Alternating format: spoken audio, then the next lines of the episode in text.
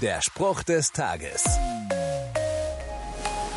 Habt ihr schon mal Bekanntschaft mit der Königin der Autobahnen gemacht?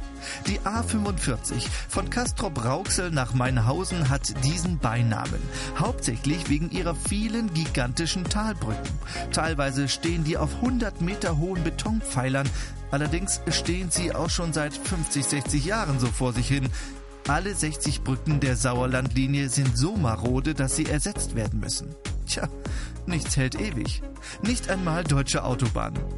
Bewunderern der Jerusalemer Tempelanlage hat Jesus Christus vor 2000 Jahren mal gesagt, Dich beeindrucken diese gewaltigen Bauten? Kein Stein wird hier auf dem anderen bleiben, es wird alles zerstört werden. Nichts und niemand bleibt in dieser Welt. Worauf also sollen wir bauen? Am besten doch auf etwas oder jemanden, der nicht an die Zeit gebunden ist, sondern ein Leben für die Ewigkeit bietet. Der Spruch des Tages steht in der Bibel. Bibellesen auf bibleserver.com.